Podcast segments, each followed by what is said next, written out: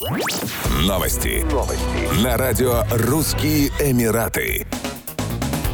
Организаторы первенства мира по кольцевым автогонкам на автомобилях с открытыми колесами Формула-1 развеяли слухи о возможной отмене этапа Гран-при Абу-Даби в столице Объединенных Арабских Эмиратов. Такие опасения появились на фоне обострения конфликта на Ближнем Востоке, из-за которого в Объединенных Арабских Эмиратах отменили ряд массовых и развлекательных мероприятий, в том числе концертов арабских исполнителей. Министерство иностранных дел Великобритании назвало угрозу совершения терактов в ОАЭ вероятной, однако такая же формулировка применялась и для для европейских стран. Организаторы этапа в ОАЭ на данный момент не выпускали каких-либо заявлений на тему усиления безопасности.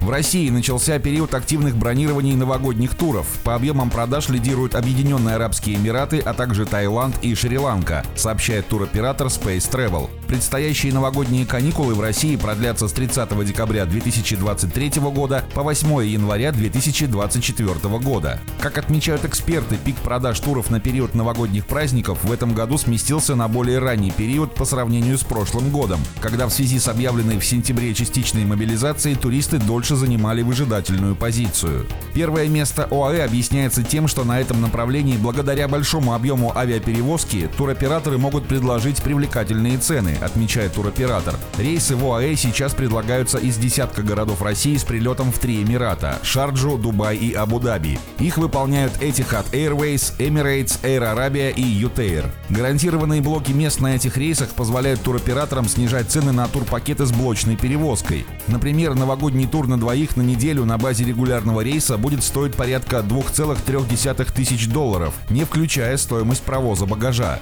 Пакетный тур на таких же условиях обойдется на 300 долларов дешевле с багажом.